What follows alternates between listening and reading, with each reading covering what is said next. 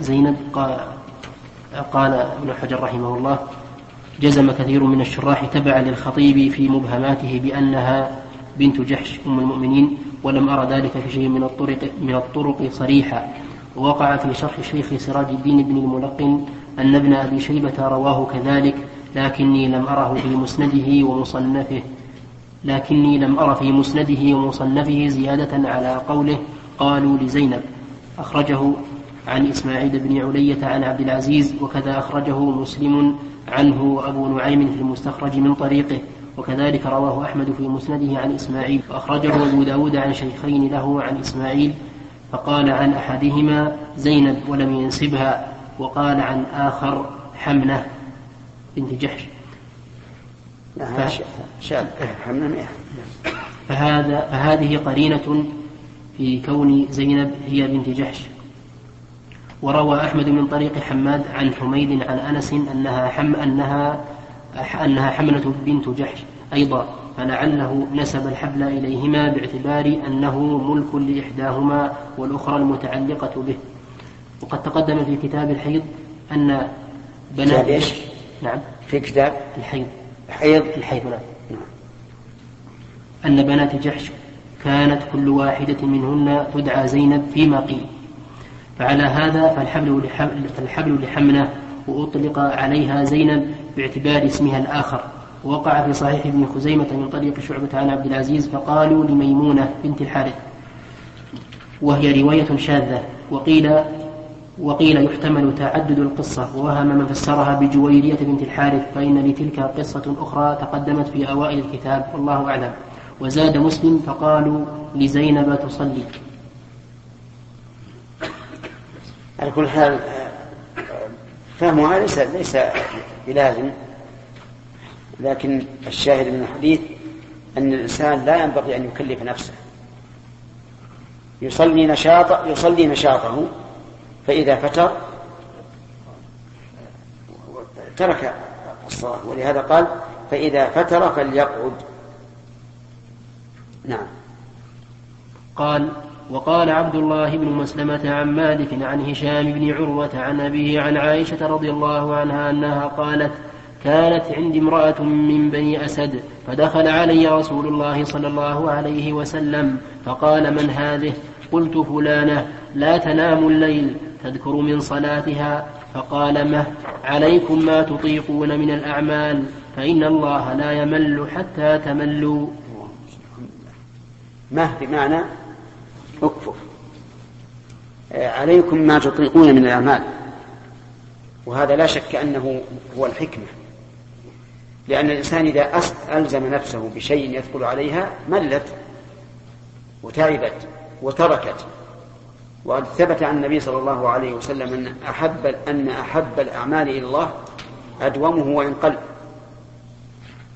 فكل إنسان يلزم نفسه بشيء أكثر من طاقتها فإنه لا بد أن ينتهي وانظروا إلى عبد الله بن عمرو بن العاص رضي الله عنه لما قال إنه يصوم ولا يفطر.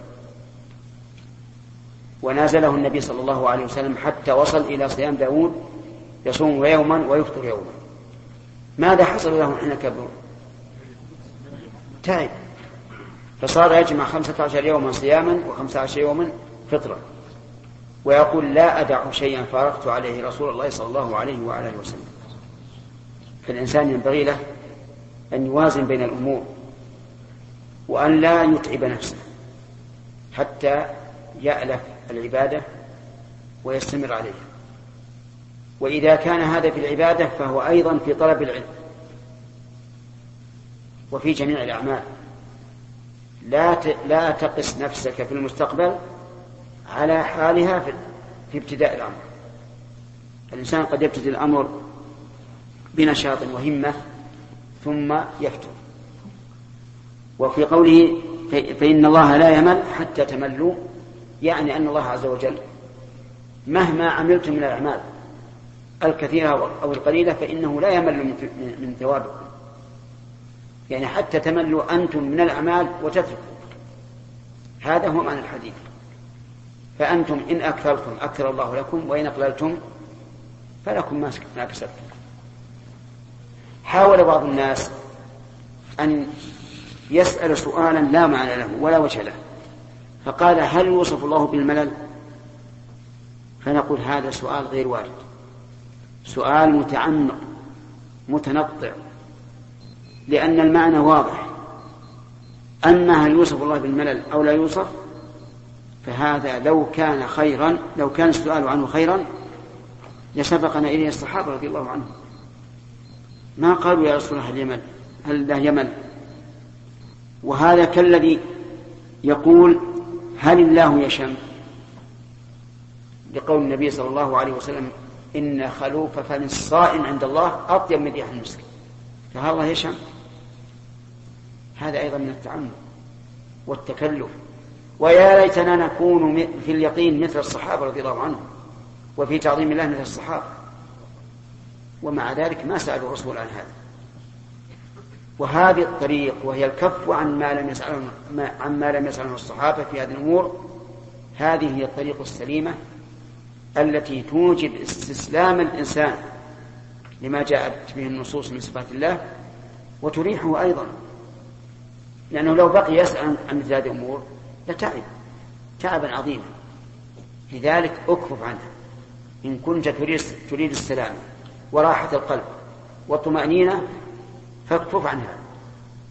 وقل معنى الحديث ظاهر أن الله تعالى سيعطيكم من الثواب بقدر ما تعملون. ولن يمل من هذا الثواب ما دمتم لم تملوا من العمل. واقتصر على هذا. والصحابة فهموا ذلك بلا شك. نعم. قول بعض العلماء أن نوم النبي صلى الله عليه وسلم لا لا ينقض الوضوء وقول عائشة وثبت نعم. هذا الوضوء ليس بواجب. يتوضأ لأنه أنشط له على العبادة. والفعل المجرد لا يدل على الوجوب. ولا شك أن من قام من النوم وتوضأ أنه أنشط له. فهمت نعم.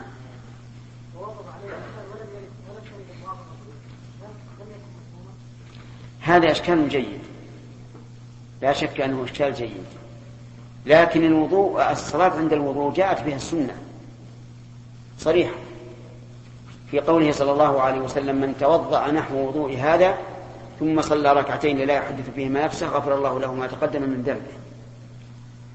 فلهذا الاعتماد في الاستدلال على استحباب سنة الوضوء على حديث عثمان من توضأ نحو وضوء هذا.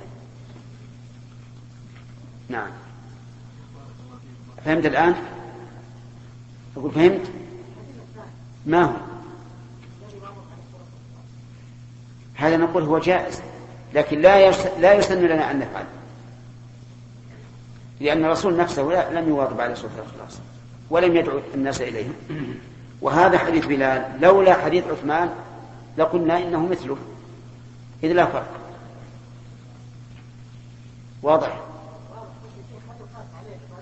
إذا قلنا واضح بس معناه واضح ما واضح. كل شيء لم يشرعه الرسول شرعا عاما إما بفعله أو بقوله ولكن فعله بعض الصحابة وأقرهم فإن حكمه أن لا يكون بدعة فقط. كما أذن لسعيد بن عبادة رضي الله عنه أن أن يتصدق بمخرافه يعني بنخله لوالدته بعد موتها. فهل نقول إنه ينبغي لنا نحن أن نتصدق بأموالنا بأموالنا لموتانا؟ لا لكن لو فعلنا فلم نعد بها نعم. أن موافقة السنة أفضل من من العمل. من اكثار العمل نعم. في حديث عائشة رضي الله عنها أن النبي صلى الله عليه وسلم ما كان يزيد على 13 ركعة و 11 ركعة. نعم. هل نقول أن 11 ركعة أفضل من الأجر وأكثر أجرا من 21 ركعة؟ نعم. نقول هي أفضل. لكن لاحظ أن الرسول صلى الله عليه وسلم في قيامه بإحدى عشرة تكون عن قيام ثلاثين من, من, من صلاتنا نحن. أليس كذلك؟ كان يطيل. حتى أن بعض الصحابة وهم شباب يعجزون عن عن, عن موافقته فانتبه لهذا. نعم. الوقت الآن أعلى. جزاك الله يا شيخ بعض الناس يقول إن السنن التي ليست من غير راتبة لا يؤمر عليه الإنسان حتى لا تدخل في الراتب. نعم صحيح. لا لأنها سنة الوضوء معلق بالسبب. فمتى وجد السبب وجد المسبب. قال الإمام أبو عبد الله البخاري رحمه الله تعالى في كتابه الصحيح في كتاب التهجد باب المداومة على ركعتي الفجر. حدثنا عبد الله حدثنا عبد الله بن يزيد قال حدثنا سعيد هو ابن أبي أيوب قال حدثني جعفر بن ربيعة عن عراك بن مالك عن أبي سلمة عن أبي سلمة عن عائشة رضي الله عنها أنها قالت صلى النبي صلى الله عليه وسلم العشاء ثم صلى ثمان ركعات وركعتين جالسا وركعتين بين النداءين ولم يكن يدعهما أبدا. اللهم صل وسلم قولها بين النداءين تريد بذلك بين الأذان والإقامة. وفي هذا دليل على أنه على أن ما ورد من قول النبي عليه الصلاة والسلام لبلال اجعلها في الأذان الأول لصلاة الصبح يعني الصلاة خير. الصلاة خير من النوم. يعني الصلاة خير من النوم. أن المراد في يكون أن تكون في أذان الفجر. في أذان الفجر الذي للفجر وأما الأذان الذي في آخر الليل فالناس وإن سموه أذانا أولا لكنه ليس كذلك بالنسبة لصلاة الفجر. لأن الأذان لصلاة الفجر لا يكون إلا بعد طلوع الفجر. لقول النبي صلى الله عليه وسلم الصلاة فليؤذن لكم أحدكم. وفي هذا الحديث أيضا ذكر الركعتين جالسا لكنها بعد الوتر والوتر هنا لم يذكر في هذا السياق كأن الراوي إما حصل له شك فيه أو طوى ذكره عمدا لكن الركع لكن الركعتين جالسا بعد الوتر جاء جاءت بها السنة. إلا أنها لا تفعل دائما بل أحيانا. قال ابن القيم رحمه الله وهذا لا ينافي قوله صلى الله عليه وعلى آله وسلم اجعلوا آخر صلاتكم بالليل وترا لأن هاتين الركعتين بمنزلة الراتبة للفريضة فهي تابعة. وكون الرسول عليه الصلاة والسلام يصليهما جالسا إما لتعب صلوات الله وسلامه عليه وإما من أجل أن يفرق بين الوتر الذي تختم به صلاة الليل وبين هاتين الركعتين ليبين أن هاتين الركعتين أدنى مرتبة من الوتر ولهذا صلاهما جالسا. وعلى كل حال لا تسن المداومة عليهما لأن كثيرا من الواصفين لتهجد الرسول صلى الله عليه وسلم لا يذكرونه. نعم. باب البدعة على الشق الأيمن بعد ركعتي الفجر. حدثنا عبد الله بن يزيد. بعد ركعتي الفجر يعني سنة الفجر. حدثنا عبد الله بن يزيد قال حدثنا سعيد بن أبي أيوب قال حدثني أبو قال حدثني قال حدثني أبو الأسود عن عروة بن الزبير عن عائشة رضي الله عنها أنها قالت كان النبي صلى الله عليه وسلم إذا صلى ركعتي الفجر اضطجع على شقه الأيمن. هذا فعل الرسول عليه الصلاة والسلام أنه إذا صلى سنة الفجر اضطجع على شقه الأيمن حتى يأتيه المؤذن فيؤذنه بالصلاة. وما ورد من أنه أمر بهما فضعيف لا يصح. وقد أخذ ابن حزم رحمه الله بحديث الأمر بهما وقال يجب على من صلى سنة الفجر أن يضطجع بعدهما على جنبه الأيمن فإن لم يفعل وصلى الفجر لم تصح صلاة الفجر. هذا مبالغة. فيرى أن الاضطجاع بعد الفجر من شروط صحة صلاة الفجر. لكنه قول ضعيف بلا شك ولا حظ له من النظر. وفي هذا دليل على أن الاضطجاع يكون على الجنب الأيمن حتى في النوم الذي يريد الإنسان أن يستغرق فيه ينام على الجنب الأيمن لأن النبي صلى الله عليه وعلى آله وسلم أمر به البراء بن عازب. قال إذا أتيت مضجعك فتوضأ وضوءك للصلاة ثم اضطجع على شقك الأيمن. نعم. باب من تحدث بعد الركعتين ولم يضطجع.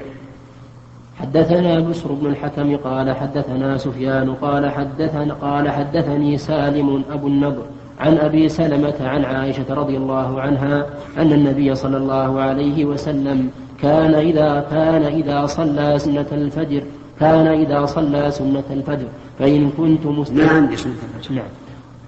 عندك؟ نعم. نعم. نعم. موجودة إي نعم. نعم. ما هي عندي حتى هذا اللي عندي نسخة جيدة. نعم. ماذا تقول؟ ها؟ نقرأها سنة ولا؟ لا ما تخالف هي موجودة الأصل أن النبي صلى الله عليه وسلم كان إذا صلى الف... كان إذا صلى الفجر فإن كنت مستيقظة حدثني وإلا اضطجع حتى حتى يؤذن بالصلاة. حتى يؤذن. نعم. إيه، ما ما ما عندنا في هذا الحديث إشكال.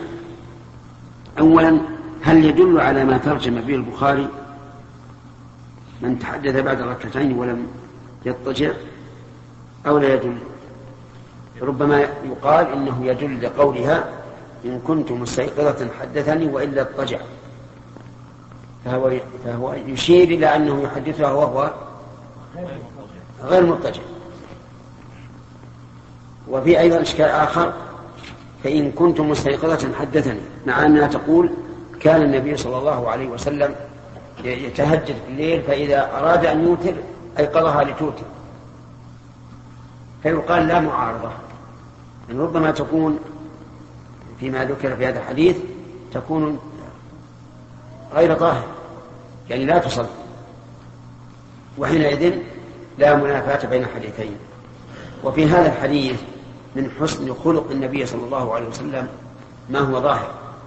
وفيه أيضا دليل على أنه يجوز أن يتحدث الإنسان بين أذان الفجر وصلاة الفجر لكنه لا ينبغي أن يتحدث إلا فيما فيه مصلحة كتأليف القلب والإيناس وما أشبه ذلك. شو نشرح؟ من أول الباب؟ نعم. من أول الباب. طيب. قوله باب من تحدث بعد الركعتين ولم يضطجع أشار بهذه الترجمة إلى أنه صلى الله عليه وسلم لم يكن يداوم عليها. وبذلك احتج الأئمة على عدم الوجوب وحملوا الأمر الوارد بذلك في حديث أبي هريرة عند أبي داود وغيره على الاستحباب. وفائدة ذلك الراحة والنشاط لصلاة الصبح.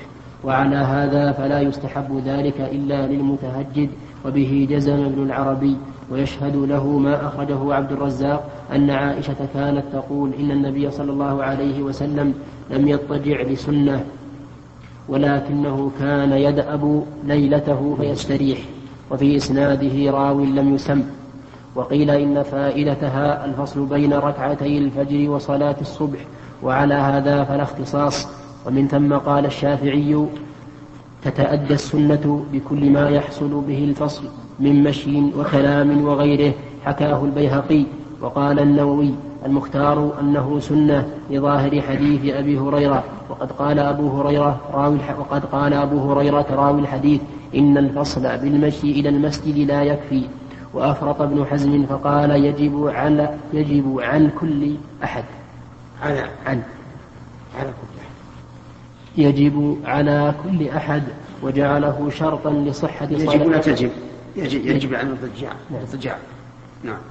وجعله شرطا لصحة صلاة الصبح ورده عليه العلماء بعد حتى طعن ابن تيمية ومن, ومن تبعه في صحة الحديث لتفرد عبد الواحد بن زياد به وفي حفظه مقال وحق أنه تقوم, تقوم به الحجة.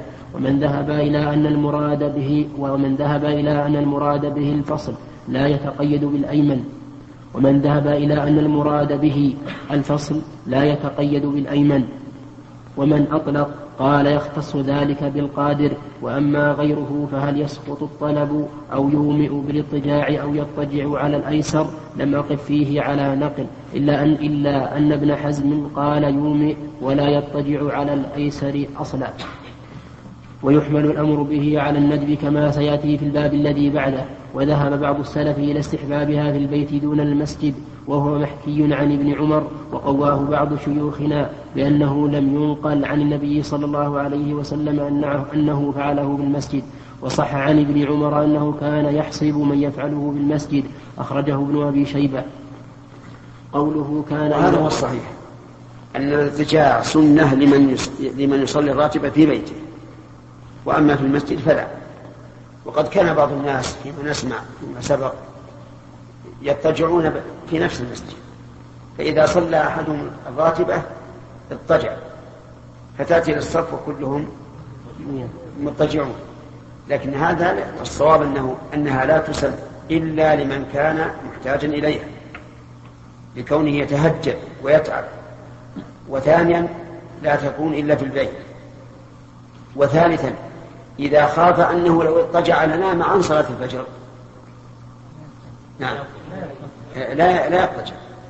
لأن هذا يؤدي إلى فوات فريضة. فصارت الآن محلها في البيت. والثاني؟ لمن كان يتعب ويتهجد في الليل. لمن يأمن على نفسه أن يصلي الفجر مع الجماعة. نعم. قوله كان إذا صلى ركعتي الفجر. نعم. كذا في الأصل. لم عندي لا ركعتي الفجر ولا سنة الفجر. وسن... قوله كان إذا صلى ركعتي الفجر. وسنذكر مستند ذلك في الباب الذي بعده. قوله حدثني وإلا اضطجع. ظاهره أنه كان يضطجع إذا لم يحدثها. وإذا حدثها لم يضطجع. وإلى هذا جنح المصنف في الترجمة وكذا ترجم له ابن خزيمة الرخصة في ترك الاضطجاع بعد ركعتي الفجر. ويعكر على ذلك ما وقع عند أحمد عن عبد الرحمن بن مهدي عن مالك عن أبي النضر في هذا الحديث كان يصلي من الليل فإذا فرغ من صلاته اضطجع فإن كنت يقضى تحدث معي وإن كنت نائمة نام حتى يأتيه المؤذن. فقد يقال إنه كان يضطجع على كل حال. فإما أن يحدثها وإما أن ينام لكن المراد بقولها نام أي اضطجع. وبينه ما أخرجه المصنف قبل أبواب التهجد من رواية مالك عن أبي النضر وعبد الله بن يزيد وعبد الله بن يزيد جميعا عن أبي سلمة بلفظ. فإن كنت يقضى تحدث معي وإن كنت وإن كنت نائمة اضطجع. قوله حتى يؤذن. نعم حتى يؤذن. بضم أوله وفتح المعجمة الثقيلة وفي رواية الكشميهني حتى نود حتى نودي واستدل به على عدم استحباب الضجعة ورد بأنه لا يلزم من كونه تركها عدم الاستحباب بل يدل على بل يدل تركه لها أحيانا على عدم الوجوب كما تقدم أول الباب. تنبيه تقدم في أول أبواب الوتر من حديث ابن عباس أن اضطجاعه صلى الله عليه وسلم وقع بعد الوتر قبل صلاة الفجر قبل صلاة الفجر. ولا يعارض ذلك حديث عائشة لأن المراد بعد لأن المراد به نومه صلى الله عليه وسلم بين صلاة الفجر وصلاة الليل. وغايته أنه وغايته أنه تلك الليلة لم يضطجع بين ركعتي الفجر وصلاة الصبح. فيستفاد منه عدم الوجوب أيضا. وأما ما رواه مسلم من طريق مالك عن الزهري عن عروة عن عائشة أنه صلى الله عليه وسلم اضطجع بعد الوتر. فقد خالفه فقد خالفه أصحاب الزهري عن عروة فذكروا الاضطجاع بعد الفجر وهو المحفوظ ولم يصب من احتج به على ترك استحباب الاضطجاع. والله أعلم. وهذا المسألة أنها سنة مطلقا أنها ليست بسنة مطلقة. أنها سنة لمن احتاج إليها. وهذا القول القول هو الصحيح. وغالبا إذا تأملت اختلافات العلماء في مثل هذه المسائل وجدت أن القول المفصل هو الصواب. وذلك أن النافي يأخذ ببعض الأدلة والمثبت يأخذ ببعض الأدلة والمفصل يجمع بينها. نعم. نعم. هذه الراجعة ما جاءت إلا من الرسول صلى الله عليه وسلم. ثم انها كانت للتعب أو في حق كان يحتاج. فما هو الشيء الذي يدل على الناس على ان السنة في حقه؟ مع أنها من أول الدنيا. في حق الرسول فقط؟ لا في حق من هذه حاله. نعم. التتبع. التتبع قرينة الحال لأن الإنسان لا يحتاج للاضطجاع في مثل هذا إلا إذا كان في, في تعب. نعم. شيخ بارك الله فيكم ذكرنا بأنه لفظة الصلاة خير من النوم إنما هي في أذان الفجر. نعم. فهل يرد على ذلك قول النبي صلى الله عليه وسلم إن بلالا يؤذن بليل؟ فكلوا واشربوا حتى يؤذن لا ما يرد.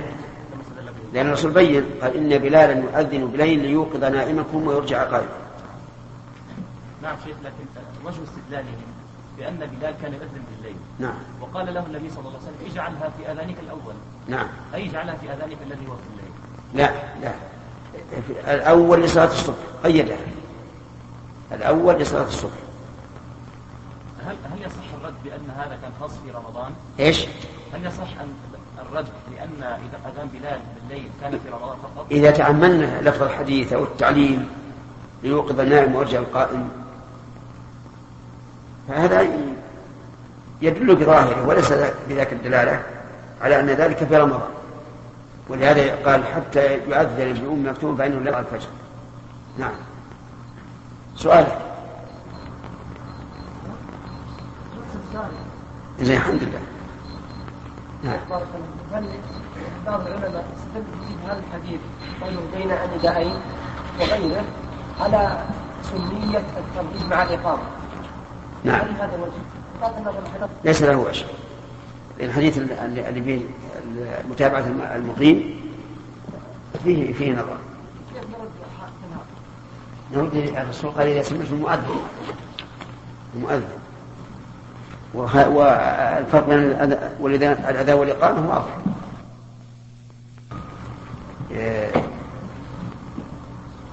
يوتر الإقامة. ونسيت اللفظ الثاني ويثني الأذان أو كلمة النحو. نعم. يشفع الأذان يشفع الأذان ففرق بينهم. نعم. نعم. تسمي أذان تبعية. تعالى في كتابه الصحيح. باب الحديث بعد ركعتي الفجر. كذا شيء؟ ما نعم. نعم. باب ما جاء في الطول مثل مثنى طيب. لا هذا ما قرأنا هذا قرأناه. لا هذا ما قرأناه. وش اللي ما قرأناه؟ في تقديم وتأخير في الأبواب في بعض النسخ. فيها تقديم وتأخير. طيب اللي عندنا باب ما جاء في الطول مثل مثل يعني إحنا وقفنا على باب من تحدث بعد الركعتين ولم يضطجع. نعم. اللي بعده ما هو؟ هذا الباب. باب الحديث بعد ركعتي الفجر. لا أجل فيه تقديم وتأخير. أي نعم. وأشار في الحاشية. إيه. يقول الباب رقم 25 اللي هو الباب مثلا مثلا آه وأحاديثه ستة تأتي في في صفحة كذا وكذا بعد الانتهاء من شرح الحديث رقم قال وسيلة نقرأ رجال باب الحديث لأنه يتابع للإجابة نعم. قال رحمه الله تعالى باب الحديث بعد ركعتي الفجر. حدثنا علي بن عبد الله قال حدثنا سفيان قال أبو النضر حدثني قال أبو النضر حدثني عن أبي سلمة عن عائشة رضي الله عنها أن النبي صلى الله عليه وسلم كان يصلي ركعتين فإن كنت مستيقظة حدثني وإلا اضطجع. قلت لسفيان فإن بعضهم يرويه ركعتي الفجر. قال سفيان هو ذاك. سبق الكلام على هذا. باب تعاهد ركعتي الفجر ومن سماهما تطوعا. حدثنا بيان بن عمرو قال حدثنا يحيى بن سعيد قال حدثنا حدثنا ابن جريج عن عطاء عن عبيد الله بن عمير عن عائشة رضي الله عنها أنها قالت لم يكن النبي صلى الله عليه وسلم على شيء من النوافل أشد منه تعاهدا على ركعتي الفجر. هذا فيه دليل على تأكد سنة الفجر. ولهذا كان النبي صلى الله عليه وعلى آله وسلم لا يتركهما حضرا ولا سفرا. فهما مختصان من بين الرواتب بهذا. ويختصان كذلك بأنه يشرع فيهما قراءة سور معينة. وهي قل يا أيها الكافرون وقل هو الله أحد أو قولوا آمنا بالله وقل أهل الكتاب تعالى. ويختصان بأنه يسن تخفيفهما ويختصان بأنهما خير من الدنيا وما فيها. كما قال النبي صلى الله عليه وعلى آله وسلم ركعة الفجر خير من الدنيا وما فيها. نعم. باب ما يقرأ في ركعتي الفجر. حدثنا عبد الله بن يوسف قال أخبرنا مالك عن هشام بن عروة عن أبيه عن عائشة رضي الله عنها أنها قالت كان رسول الله صلى الله عليه وسلم يصلي بالليل ثلاث عشرة ركعة ثم يصلي إذا سمع النداء بالصبح ركعتين خفيفتين. حدثنا محمد بن بشار قال حدثنا محمد بن جعفر قال حدثنا شعبة عن محمد بن عبد الرحمن عن عمته عمرة عن عائشة رضي الله عنها أنها قالت كان النبي صلى الله عليه وسلم حاء وحدثنا أحمد بن وحدثنا أحمد بن يونس قال حدثنا زهير قال حدثنا يحيى هو ابن سعيد عن محمد بن عبد الرحمن عن عمرة عن عائشة رضي الله عنها أنها قالت كان النبي صلى الله عليه وسلم يخفف الركعتين اللتين قبل صلاة الصبح حتى, حتى إني لأقول هل قرأ بأم الكتاب. يعني من شدة تخفيفه. تخفيفه عليه الصلاة والسلام تقول هل قرأ بأم الكتاب. باب ما جاء في التطوع مثنى مثنى. خلاك الباب سم. ما خلا نعم. باب نعم. باب ما جاء في التطوع مثنى مثنى ويذكر ذلك عن عن عمار وأبي ذر وأنس وجابر بن زيد وعكرمة والزهري رضي الله عنهم. وقال يحيى بن سعيد الأنصاري ما أدركت فقهاء أرضنا إلا يسلمون في كل في كل اثنتين من النهار. حدثنا وها هو الصحيح أن صلاة الليل والنهار مثنى مثنى. أما صلاة الليل مثلا مثنى فمتفق عليه والحديث صحيح لا أشكال فيه. وأما والنهار فهي كلمة اختلف الحفاظ في زيادتها. منهم من أنكرها ومنهم من صححها. ومن من صححها شيخنا السلفي عبد العزيز بن عبد الله بن باز. فإنه قال إن هذه زيادة صحيحة. صلاة الليل والنهار. مثنى مثنى. وعلى هذا فلا يجوز للإنسان أن يصلي في الليل أربعا. ولا في النهار أربعا. قال الإمام أحمد رحمه الله إذا قام إلى ثالثة في الليل فكأنما قام إلى ثالثة في الفجر. ومعلوم أن من قام إلى ثالثة في الفجر متعمدا بطل الصلاة وناسيا يرجع فإن لم يرجع بطل الصلاة. لكن يستثنى من هذا الوتر. فإنه صح عن النبي صلى الله عليه وسلم أنه كان يوتر بخمس بسلام واحد وبسبع بسلام واحد وبتسع بسلام واحد إلا أنه كان يجلس في الثامنة في الثامنة فيتشهد ولا يسلم ثم يصلي التاسعة ويتشهد ويسلم. نعم.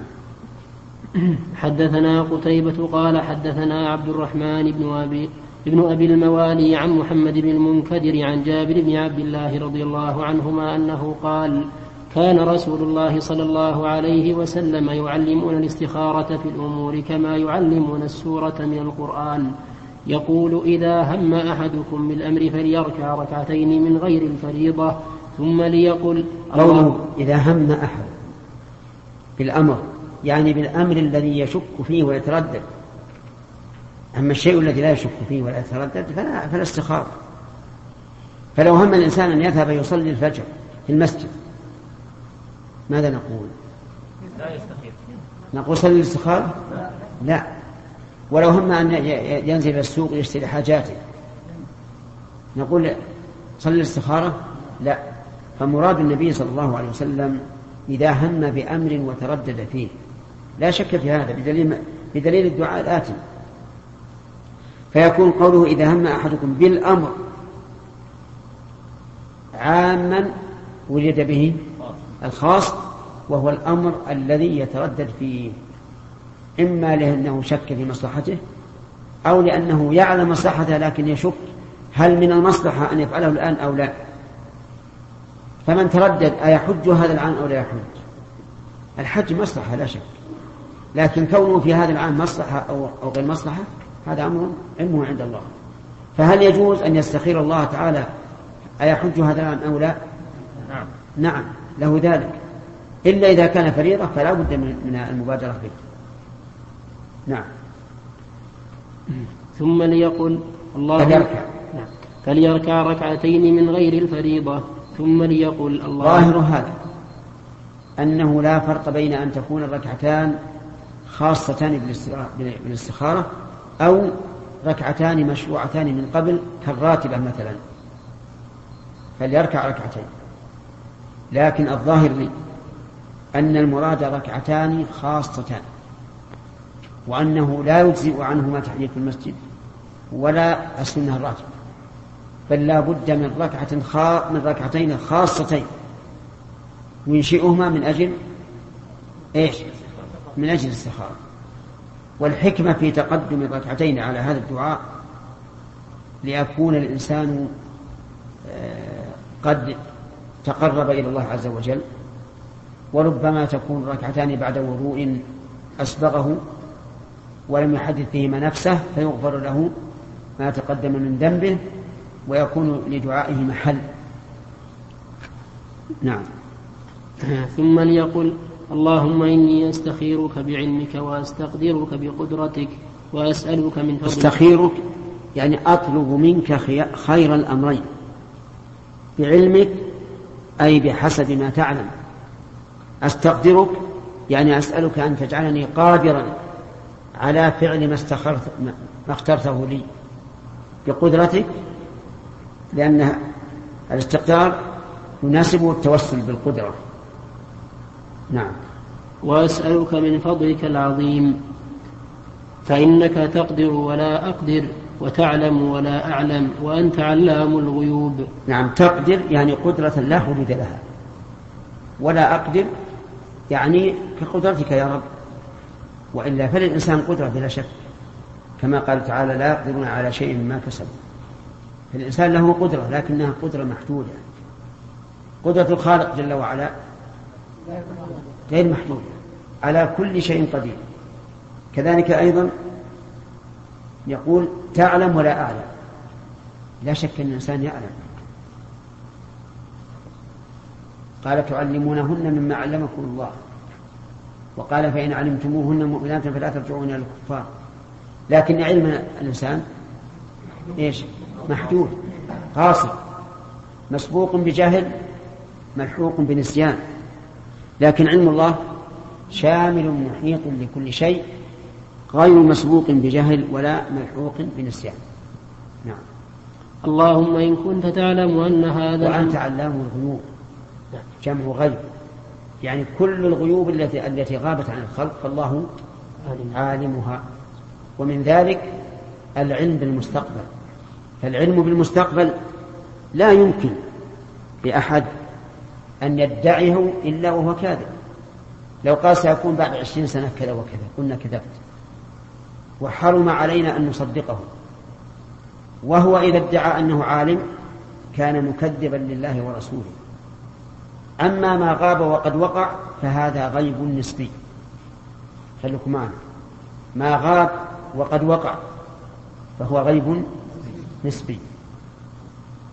يعلمه من شاهده ويجهله من لم يشاهده الآن في الخط لو كان في ناس يمشون هو عنا في هذا المكان غيب لكن هناك مشاهد. ولذلك العراف الذي يخبر عن مكان الضالة أين كان مكانها ونحو ذلك. ليس هو الكاهن الذي يخبر عن المستقبل. الكاهن يخبر عن المستقبل. يقول سيأتيك كذا ويأتيك كذا ويأتيك كذا. العراف ربما يدخل فيه الكاهن في المعنى الأعم لكنه يخبرك عن شيء ماضي واقع. يقول لك مثلا بعيرك الضال الذي ضاع عنك في المكان الفلاني. هذا يسمى عرافا لكن لا يسمى كاهن. الكاهن هو الذي يخبر عن إيش؟ عن المستقبل. لأن هذا الكاهن يأخذ من الذين يسترقون السمع. وهم الشياطين. الشياطين لهم قوة لا شك. أعطاهم الله تعالى قوة وقدرة. يركب بعضهم بعضا حتى يصلوا إلى جو السماء ويستمعون إلى ما في السماء من أخبار ثم يخبر بعضهم بعضا إلى أن تصل إلى رأيهم من الإنس وهو الكاهن ويضيف إليها أشياء. فيخبر هذا الكاهن عما سيقع. نصفه صدق ونصفه كذب. أو أكثر من النصف الكذب أكثر من النصف فيخبر هذا كاهن. ولهذا نقول أنت علام الغيوب يشمل الغيب النسبية والغيب الحقيقية. الذي لا يعلمه أحد من الخلق. فالله تعالى عالم به تبارك وتعالى.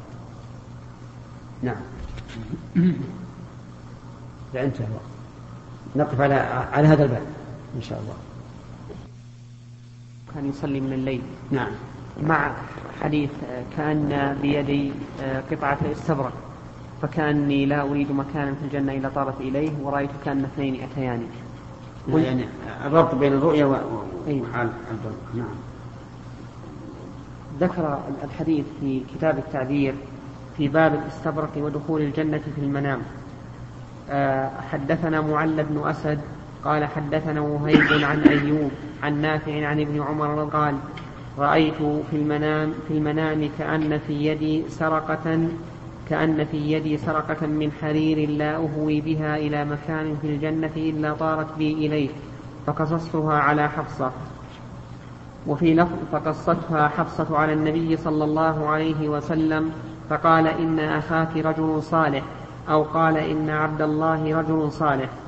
قوله باب الاستبرق ودخول الجنة في المنام. تقدم في الذي قبله ما يتعلق بشيء منه. وحديث ابن عمر في الباب ذكره هنا من طريق وهيب بن خالد عن أيوب عن نافع بلفظ سرق وذكره بلفظ قطعة من استبرق كما في ترجمة الترمذي من طريق إسماعيل بن إبراهيم المعروف بابن عليا عن أيوب فذكره مختصرا كرواية وهيب إلا أنه قال كأنما في يدي قطعة, قطعة استبرق. فكأن البخاري أشار إلى روايته في الترجمة أخرجه أيضا في باب من تعار من الليل من كتاب التهجد وهو في أواخر كتاب الصلاة من طريق حماد بن زيد عن أيوب أتم سياقا من رواية وهيب, وهيب وإسماعيل. وأخرجه النسائي من طريق الحارث بن عمير عن أيوب فجمع بين اللفظتين فقال سرقة من استبرق وقوله هنا لا أهوي بها هو بضم أوله. أهوى إلى الشيء بالفتح يهوي بالضم أي مال. ووقع في رواية حمد فكأني لا أريد مكانا من الجنة إلا طارت بي إليه. أيها الإخوة لم يتم التعليق في هذا الشريط ويمكن إتمامه في الشريط الذي يليه.